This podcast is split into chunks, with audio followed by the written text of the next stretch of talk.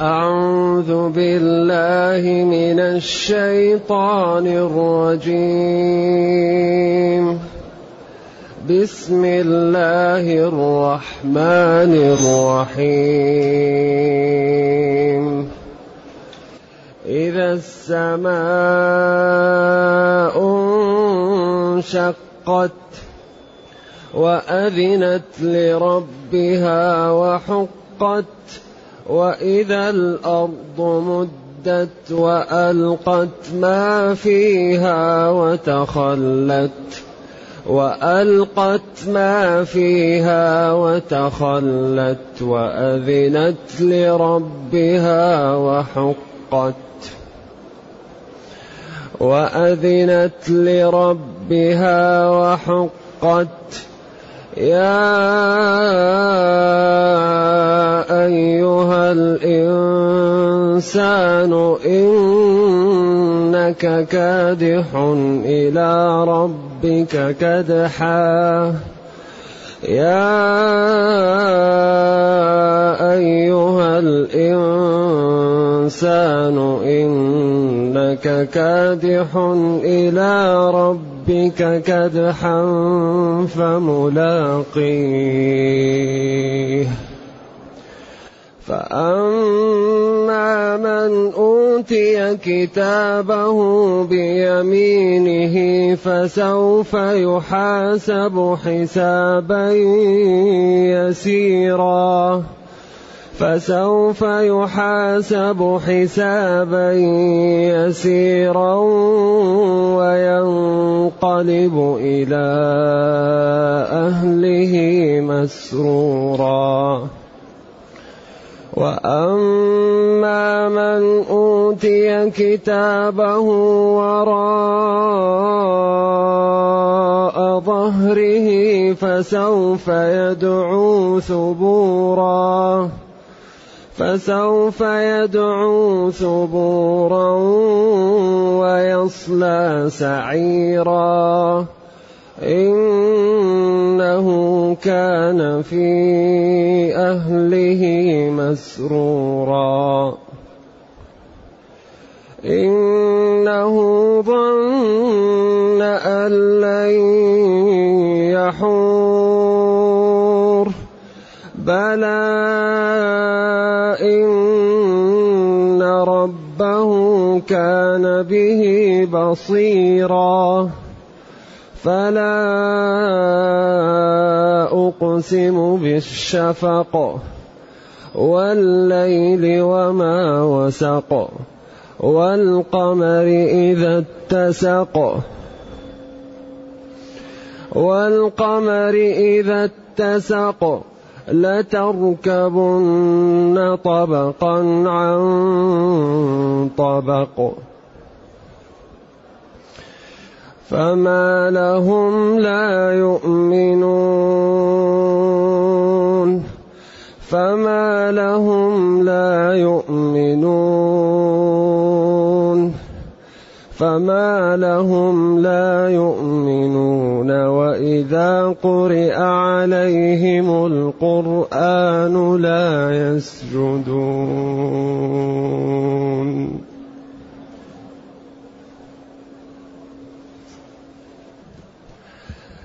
بل الذين كفروا يكذبون والله اعلم بما يوعون فبشرهم بعذاب اليم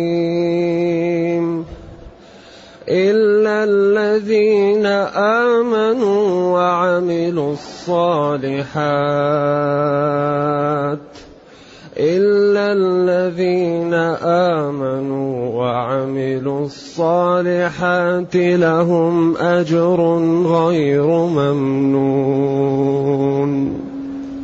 الحمد لله الذي أنزل إلينا أشمل كتاب وأرسل إلينا أفضل الرسل وجعلنا خير أمة أخرجت للناس. فله الحمد وله الشكر على هذه النعم العظيمة والآلاء الجسيمة. والصلاة والسلام على خير خلق الله وعلى آله وأصحابه ومن اهتدى بهداه. أما بعد فإن هذه السورة من السور المكية. قيل خمس وعشرون آية وقيل ثلاث وعشرون على اختلاف العادين. إذا السماء انشقت. أغلب هذه السور المبدوءة بهذا الظرف الشرط الغير الجازم هي تنبئ عن يوم القيامة وأهواله والاستعداد له. لأن القرآن جاء لإنقاذ البشرية. فلذلك هذه المفصل يكثر فيه تنبيه على الجنة والنار والعقاب. والحساب والجزاء والوعد والوعيد. يكثر هذا لأن هذا هو الثمرة ثمرة إرسال الرسل أن يدخل من أراد الجنة وأن من أضله الله يدخل جهنم. كما قال خلق الموت والحياة ليبلوكم. قال فمنهم شقي وسعيد. ابتلاء. لذلك قال إذا السماء انشقت. إذا ظرف لما يستقبل من الزمان. السماء انشقت. هذا شرط غير جازم وهو مضاف إلى إذا. ولذلك يقول إذا ظرف لما يستقبل من الزمان خافض لشرطه منصوب بجزائه. هذا يقوله المعربون. إذا السماء انشقت السماء مبتدأ انشقت خبرها. والجملة مضافة إلى إذا. والانشقاق هنا هل هو ما تقدم من التشقيق فيها أو يعني تفكيكها لنزول الغمام منها؟ لكن الذي يظهر أنه تشقيق اللي هو بدأت تتشقق وبدأ الكون يتغير. وأذنت لربها أي انقادت وانطاعت لربها. عندما أمرها وحقت حق لها أن أن تطيع وتذعن لأن هذا الكون خلقه الله. ولذلك جعل في بعضه إدراك وعقل وجعل في بعضه شيء يعلمه الله كما قال وإن من شيء إلا يسبح بحمده. ولكن لا تفقهون تسبحهم هذا دل على أنه تسبيح واقعي. لأنه لو لم يكن تسبيح يعني ما يقول ولكن لا تفقهون تسبيحهم. لأنهم نحن ولكن هؤلاء عندهم تسبيح ونحن ما, ما لا يعلمه إلا الله. كما قال وإن من الحجارة لما يتفجر منه الأنهار وإن منها لما يشقق فيخرج منه الماء وإن منها لما يهبط من خشية الله. ولله يسجد من في السماوات والأرض طوعا وكرها. إذا إذا السماء انشقت أي تشققت وتفرجت ونزلت يعني منها الملائكة أو نزل الغمام منها إذانا بزوال الدنيا وأذنت لربها أن طاعت لربها وحقت وحق لها أن تطيع. وإذا الأرض مدت كل ما على وجه الأرض زيل ووسع فيها. كالأدين يمد حتى يزيد الأرض. يزال الجبال ويزال كل شيء عليها الهضاب وتسوى والبيوت ولا يعني تمد الأرض حتى تكون كلها كالقاع الواحد ويزاد فيها وألقت ما فيها أخرجت ما فيها ويدخل فيه دخول أول الأموات. الذين كانوا يقبرون فيه. وقيل ما فيها أيضا من الكنوز والمعادن. ينحسر الفرات عن عن جبل من ذهب. فمن أدركه لا يأخذ منه شيء يقتتل الناس فيه. حديث صحيح. الفرات ينحسر عن جبل من ذهب. ما أدري هل جبل الذهب هذا الذهب الأسود أو أو الذهب فعلا. من من وجده لا يأخذ منه شيء. وألقت ما فيها وتخلت وأذنت لربها وحقت. أي حق لها ذلك. طيب. أين الجواب إذا السماء انشقت؟ قيل يا أيها الإنسان إنك كادح. وفهم منه الجواب. ظهر أهل الجنة وظهر أهل النار أو تمايزت الصفوف. إذا وقيل إذا الشمس إذا السماء انفطرت إذا إذا السماء انفطرت وإذا الكواكب انتهرت وإذا البحار فجرت وإذا القبور بعثرت. نعم. علمت نفس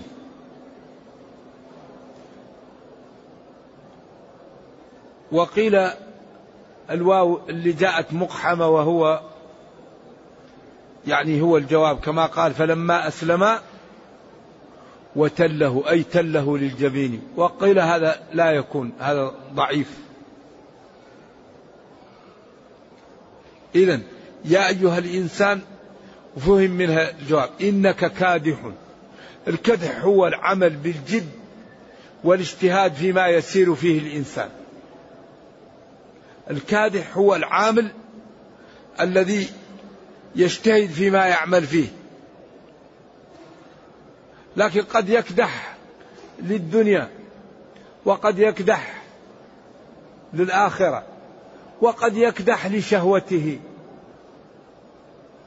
ولرغبته. إذا الكادح العامل المجد المجتهد في ذلك الذي يظهر عليه آثار عمله.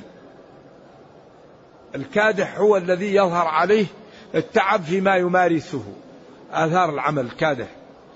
إنك كادح إلى ربك كدحا. أكدها بالمصدر فملاقيه. ملاقي عملك. إن كنت تعمل للجنة فستجد الجنة. وإن كنت تعمل للشهوة وللنار فستجد النار. كل إنسان يزرع. كل إنسان منا يحصد ما زرع. يهديكم الله سبحانه كل واحد يحصد ما زرع. ولذلك الذي يزرع العنب والتمر النخيل ويزرع الكلام الطيب يأتيه تمر وعنب ويأتيه ذكر حسن ودعاء. جزاه الله خير. لقد عرفنا فيه الصدق ومساعدة من جاءه يريد أن يساعده وعرفنا فيه يعني البعد عن ظلم الناس. والذي يزرع الشوك ويزرع الكلام الخبيث يحصد ماذا؟ يحصد الشوك ويحصد الكلام السيء. ولذلك ومثل كلمة خبيثة كشجرة خبيثة. قال ويضرب الله الأمثال للناس. هذه أمثلة واضحة تجعل العاقل ينتبه. إذا إنك كادح في هذه الحياة كدحا شديدا. إلى ربك. بعدين فملاقيه. طيب ما الذي يكون؟ فأما من أوتي كتابه بيمينه فسوف يحاسب حسابا يسيرا. أما للتفصيل أوتي أعطي كتابه صحيفة أعماله بيمينه فذلك الناجح ذلك الممتاز. ذلك الذي أتعب نفسه في الدنيا بالصوم والصلاة وبذل الوقت والجاه وترك أعراض الناس وغض البصر وعدم استعمال موارد العلم إلا في شكر الله. الذي يعطى كتابه بيمينه هذا في الدنيا تعب. لا ينظر إلى الحرام لا يفكر في الحرام لا يسمع حرام لا يتكلم بالحرام. هو الذي فهم قول الله تعالى وجعل لكم السمع والأبصار والأفئدة لعلكم تشكرون. هو الذي استعمل موارد العلم في الدنيا لشكر الله. أعطي كتابه بيمينه لأنه في الدنيا كان لا يستعمل نعم الله إلا في طاعة الله. فسوف يحاسب حسابا يسيرا. قالت عائشة للنبي صلى الله عليه وسلم لما قال من نوقش الحساب عذب أو هلك. قالت طيب ربنا يقول فسوف يحاسب حسابا يسيرا. قال لا يا عائشة ذلك العرض. أما من يناقش يعرض عليه يقول له ألم تعمل كذا يوم كذا ألم تعمل كذا يوم كذا ألم تفعل كذا في وقت كذا. سترته عليك في الدنيا والآن أغفره لك ما أكرمه. هذا العرض يحاسب حساب يسير. لكن من هذا الذي كان يخاف؟ الذين يأتون ما آتوا من الطاعات وقلوبهم وجلة أنه لا يقبل منهم. الذين تتجافى جنوبهم عن المضاجع يدعون ربهم خوفا وطمعا. ومما أعطيناهم من الأموال ينفقون. الذين يقولون يدعون إلى الله ويعتزون بالإسلام. من أحسن قولا ممن دعا إلى الله يدعون إلى الله ويعملون الصالحات ويعتزون بالإسلام. يقول نحن من المسلمين. الذين يدفعون شرار الخلق بحسناتهم الذي يسيء عليهم يقابلون إساءاتهم بإحسانهم إليهم ادفع بالتي هي أحسن. بعدين قالوا أن هذا لا يعطاه إلا من له صبر وله حظوة عند الله. وما يلقاها إلا الذين صبروا وما يلقاها إلا ذو حظ عظيم. إذا أكثر الله في, في, في القرآن من أوصاف أهل الجنة والأعمال التي تأتي للجنة وأكثر من أوصاف جهنم والأعمال التي تأتي بجهنم ليعتبر الناس وينجو كل واحد بنفسه قبل أن يفوت الأوان. إذا أما من أعطي كتابه بيمينه الكتاب صحيفة العمل وتعطى باليمين وهذا تعبير عن الذي لأصحاب اليمين ما أصحاب اليمين. في سدر مخضود. فالذي يعطى كتابه بيمينه هذا يعني أنه نجا وأصبح من أهل الجنة.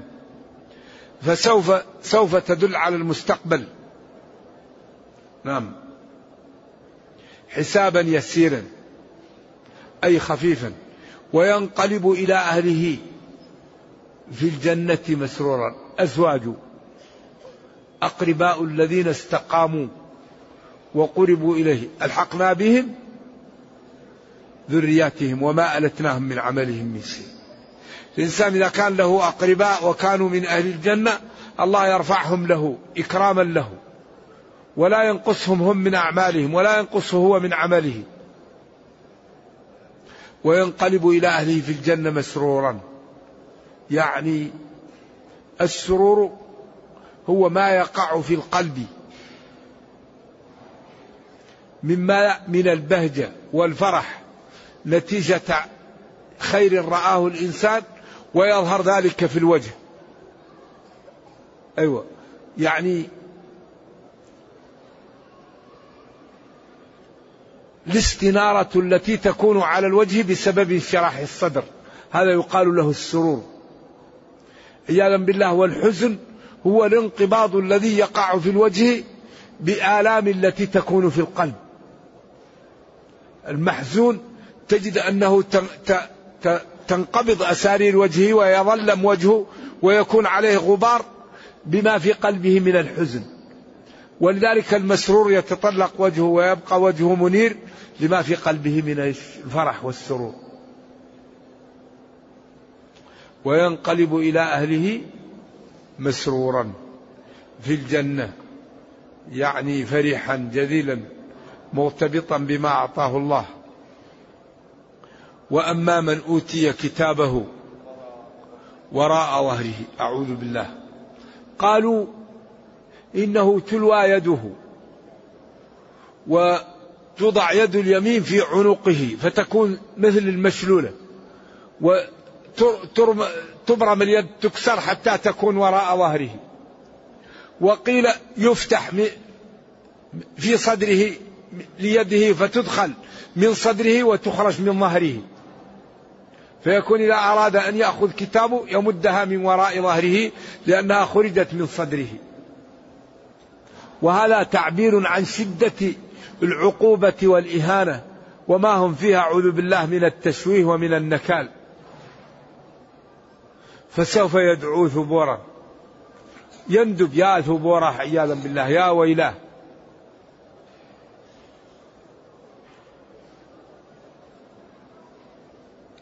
إنه كان في أهله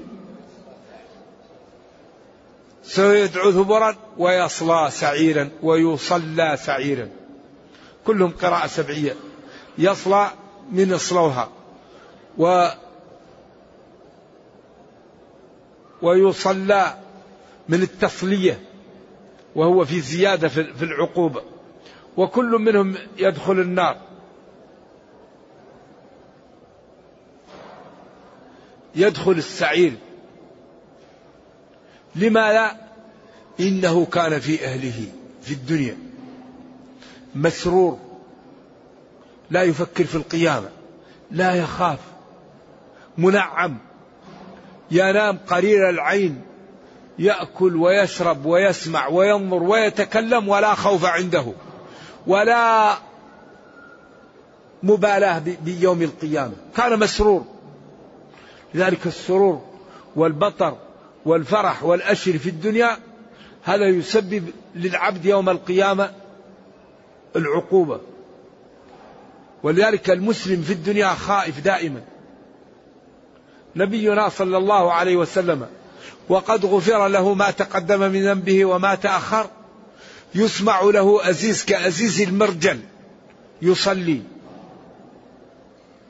يخاف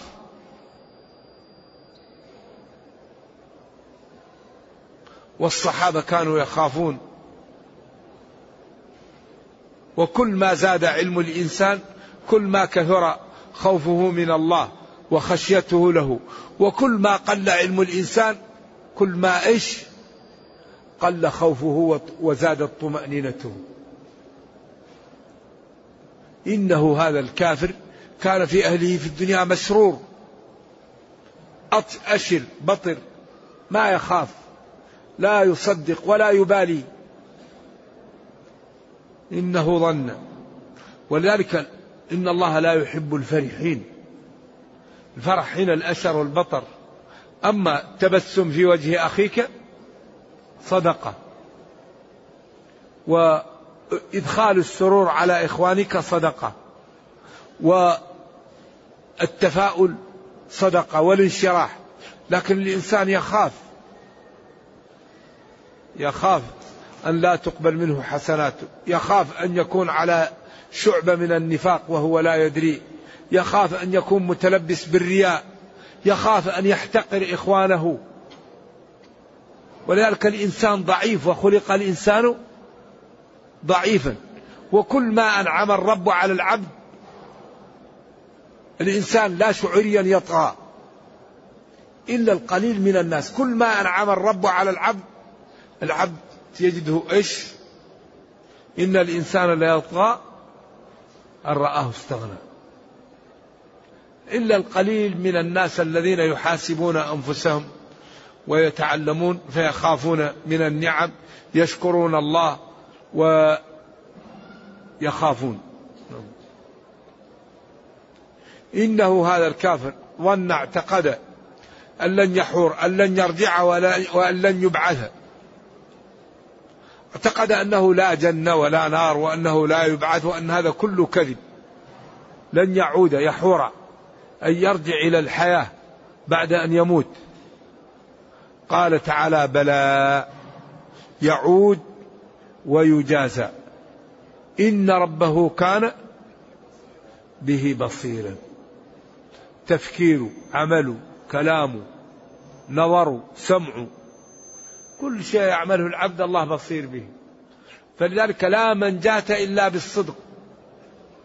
أبعد هذا. الواحد يحاول ينافق. يضيع يضيع يضيع حياته. واحد يحاول الرياء. تضيع عملك. واحد يحاول يظلم. يورط نفسه. يحاول يكذب. يحاول يغش. لا ينجي إلا الصدق. لذلك ينبغي أن نتعود على أننا نسير في الطريق الصح.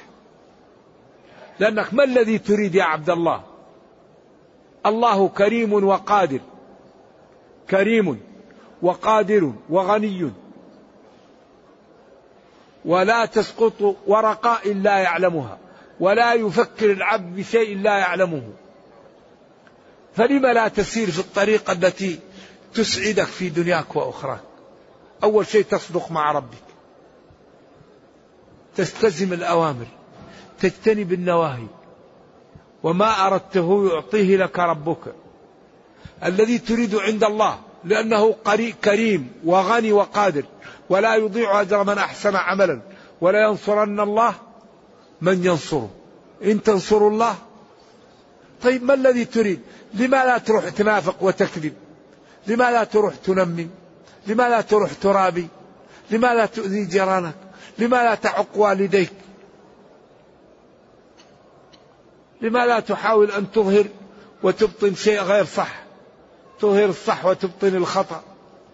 هذا يضيعك يا أخي. أصدق مع الله وما أردته يعطيه الله لك. الطريق واضحة. نحن بيننا وبين ربنا صفقة. بيننا وبينه صفقة. نعم أوفوا بعهدي أوفي بعهدكم. إن الله اشترى اشترى من المؤمنين. فاستبشروا ببيعكم. لكن كيف نحن نريد الثمن والمذمون يا أحبة؟ كل واحد منا يريد الثمن والمذمون. يريد أن ينام قرير العين. يريد أن يبقى له ماله. يبقى له راحته. يبقى عرضه. كل شيء ويريد الجنة كمان. الجنة لها ثمن. كل شيء في الدنيا له ثمن. الجنة لها ثمن. غراسها ماذا؟ سبحان الله والحمد لله ولا إله إلا الله.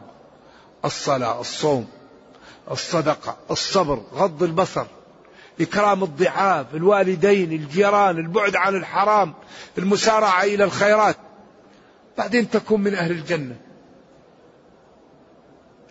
إذا الذي يريد الفضائل يتعب لها. والذي يريد الراحة طريق واضح. حجبت الجنة بالمكاره وحجبت النار بالشهوات. فأما من طغى وآثر الحياة الدنيا فإن الجحيم هي المأوى. وأما من خاف مقام ربه ونهى النفس عن الهوى فإن الجنة هي المأوى. أبعد هذا؟ بقي عذر. ألم يبين كل شيء؟ ألم يوضح؟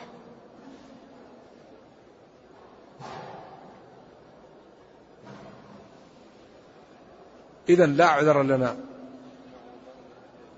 إن هذا الكافر اعتقد أن لن يرجع إلى الدنيا ولن يحاسب بلى. إن ربه كان به بصيرا. ربه بصير بأعماله نيته خطراته سكناته وسيجازيه بكل عمل. إن خيرا فخير وإن شرا فشر. ثم قال فلا أقسم. لا ليس الأمر كما يقولون أو أقسم. لا للعلماء فيها قولان. صلة أو نافية للشيء محذوف. ليس الأمر كما يدعي هذا الكافر. أقسم بالشفق. الشفق قيل إنه النهار. وقيل البياض الذي بعد يعني العشاء. وقيل الشفق هو الحمرة التي تكون بعد غروب الشمس وهذا قول الجمهور. وهي التي إذا غابت جازت صلاة العشاء. أيوة. إذا أقسم بالشفق وهو الحمرة التي تكون بعد تغير الكون. كما أقسم بالشمس والقمر والسماء والأرض والنجوم.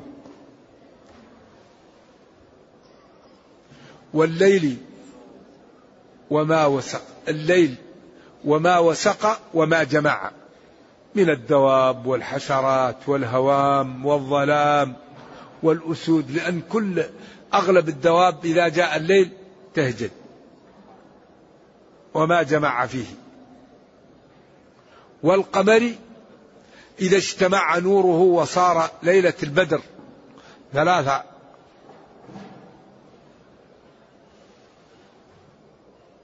عشر ثلاثة عشر أو ثلاثة عشرة.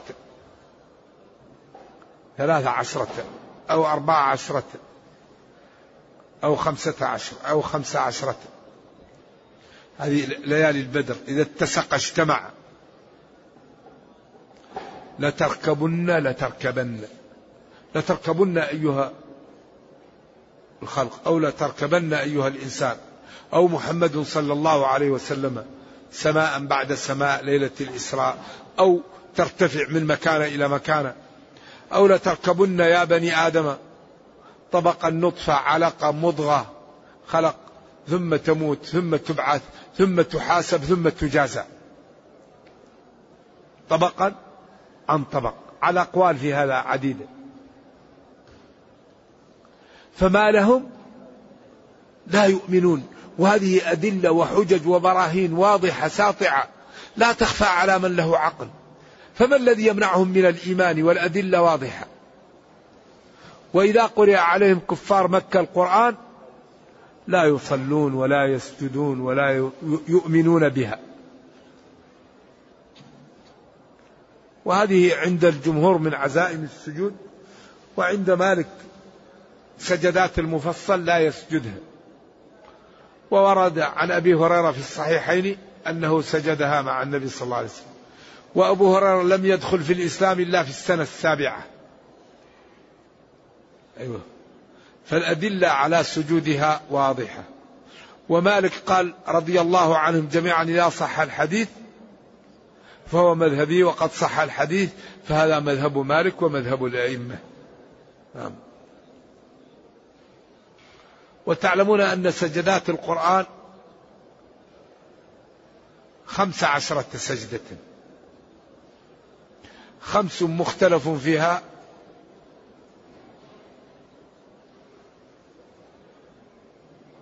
وعشر متفق عليها.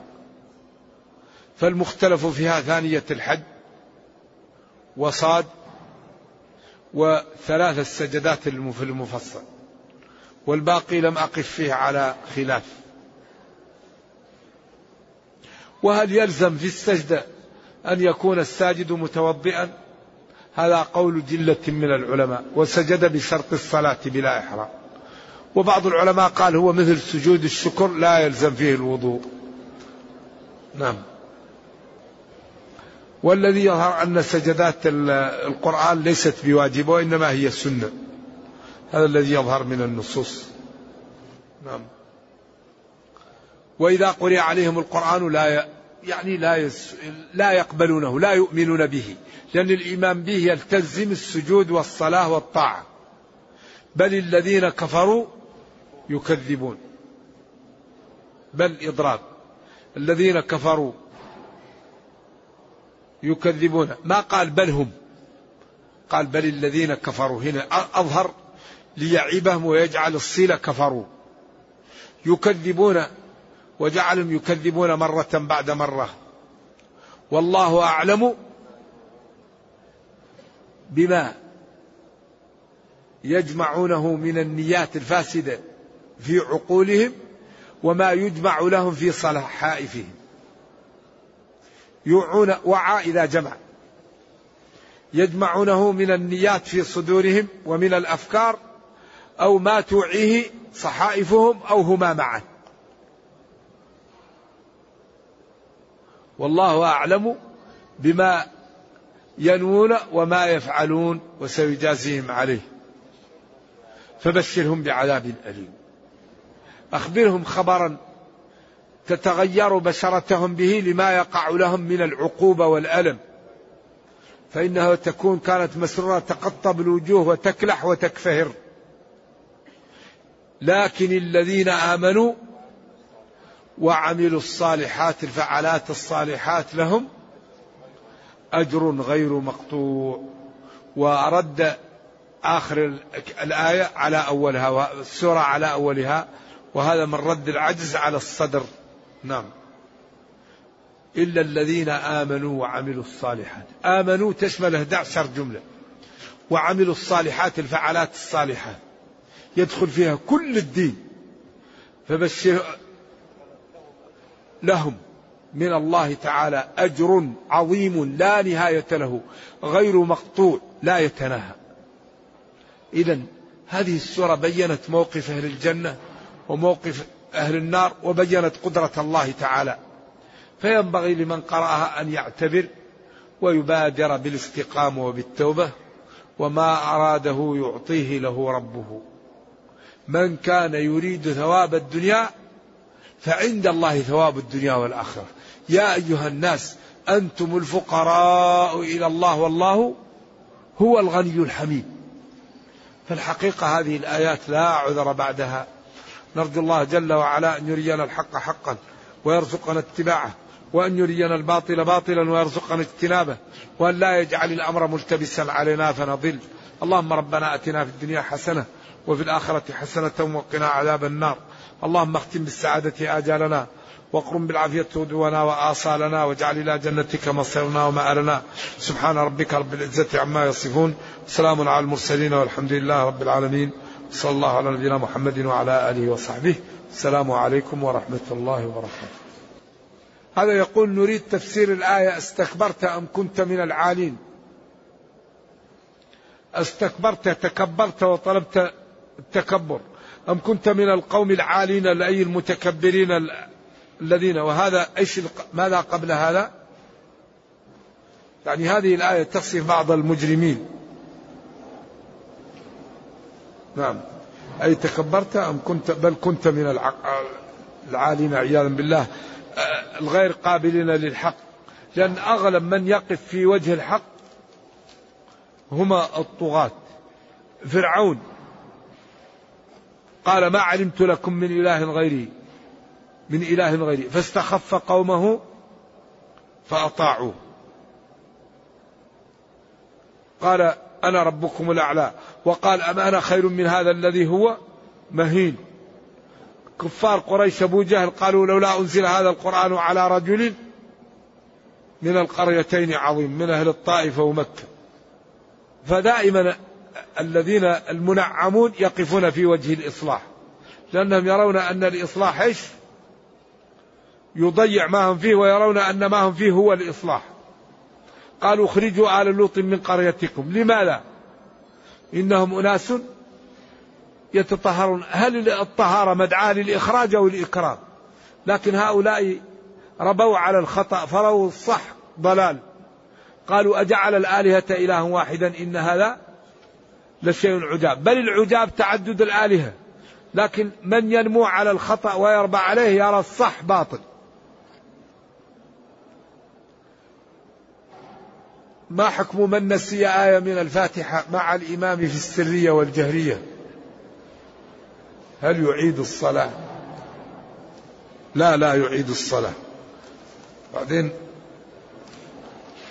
لأن النبي صلى الله عليه وسلم قال لا صلاة لمن لم يقرأ بفاتحة الكتاب. وبعض العلماء قال تامة وبعضهم قال صحيحة وأبو حنيفة صلاة الفاتحة عنده واجبة لأنه قال للمسيء صلاته اقرأ بما تيسر ما معك من القرآن بما تيسر. والجمهور قالوا الفاتحة ركن من في الصلاة ولكن في كل ركعة أو في بعض الركعات. وبعض العلماء قال إذا كان الإمام يجهر في الصلاة فقراءته قراءة للإمام. لأنه لما قال كان موسى يدعو وهارون يؤمن قال قد, قال قد أجيبت دعوتكما. هذا دعا والثاني أمن. ولذلك من قال آمين وهو يسمع الفاتحة فكأنه قرأها.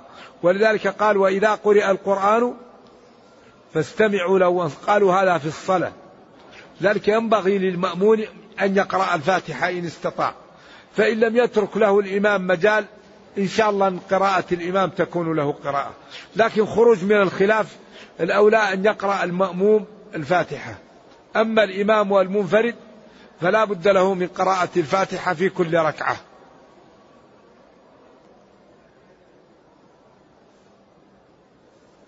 كيف يمكن الجمع بين قوله تعالى في شأن المنافقين في سورة التوبة. لا تعلمهم نحن نعلمهم. وبين إعلام النبي صلى الله عليه وسلم حذيفة خبر المنافقين جزاكم الله. هذا يجمع بينه بأمرين. الأمر الأول أن يكون ذلك قاله قبل أن يعلمه إياهم فعلمه. الأمر الثاني أن يكون ما علمه للنبي صلى الله عليه وسلم هو الذي علمه لحذيفة ولكن بقي شيئا منهم لم يعلمه به. نعم. ما الفرق بين انفطرت وانشقت؟ التشقق والانفطار كله قريب من بعض إلا أن الانفطار يكون أقل. كل تشقق انفطار وزيادة لكن الانفطار هو الذي يكون زي الصدع مثلا. نعم هو بداية التشقق. ماذا أفعل إذا قرأت آية السجدة وأنا في سوق أو في الحافلة. تسجد. في السوق تسجد. أنت عبد لمن؟ لله. يقولوا مسكين هذا مطوع هذا درويش. ما يضرك. يقولوا درويش يسجد في السوق. أنت عبد لله. إذا قرأت السجدة أسجد إن استطعت. أما أنت في الحافلة إن كان في وسع اسجد وإن كان ما في وسع فأومي وأنت جالس في الحافلة. ما يضر. اتقوا الله ما استطعتم. صلي واقف فإن لم تستطع فجالس فإن لم تستطع فعلى جنبك وما جعل عليكم في الدين من حرج. إذا قرأت آية السجدة أسجد في أي محل. ولا يهمك إذا تكلموا. نعم.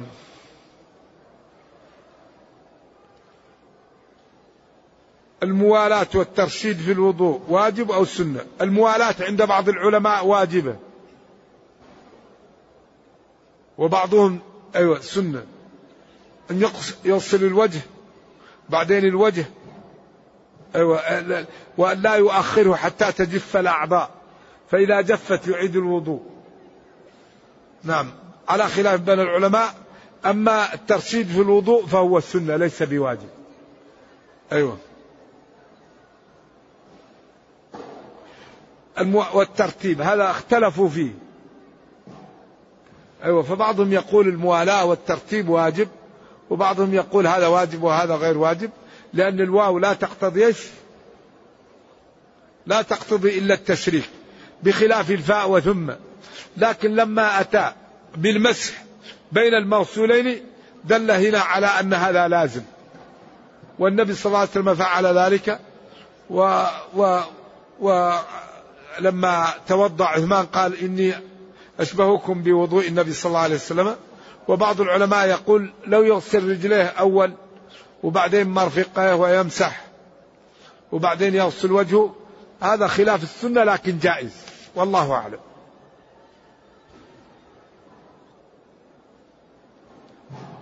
فإن توضأ أحد بنية أن يصلي بها السنة نحن نريد الأسئلة تكون علمية.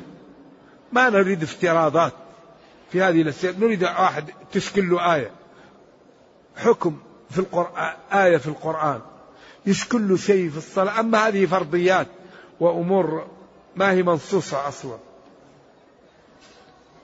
إذا نوى بالوضوء أنه لا يرفع به الحدث لا يصلى به. إذا توضأ لأجل الجمعة. هذا لا يرفع الحدث إذا كان عليه جنابة. لكن إذا اغتسل لأجل الجنابة ونوى الجمعة يرفع الجنابة ويجزي عن غسل الجمعة. أما الإنسان إذا رفع الحدث يعني سواء في أي وضوء هذا يصلي به كل شيء. أما إذا لم يرفع الحدث فلا يصلي. إذا رفع الحدث يريد أي صلاة يمكن يصلي به الفريضة. ما, ما هو لازم. المهم أنه ينوي رفع الحدث. لأن النية الأعمال بالنيات. فإذا نوى رفع الحدث يصلي إذا لم يرفع الحدث فهذا لا يصلي.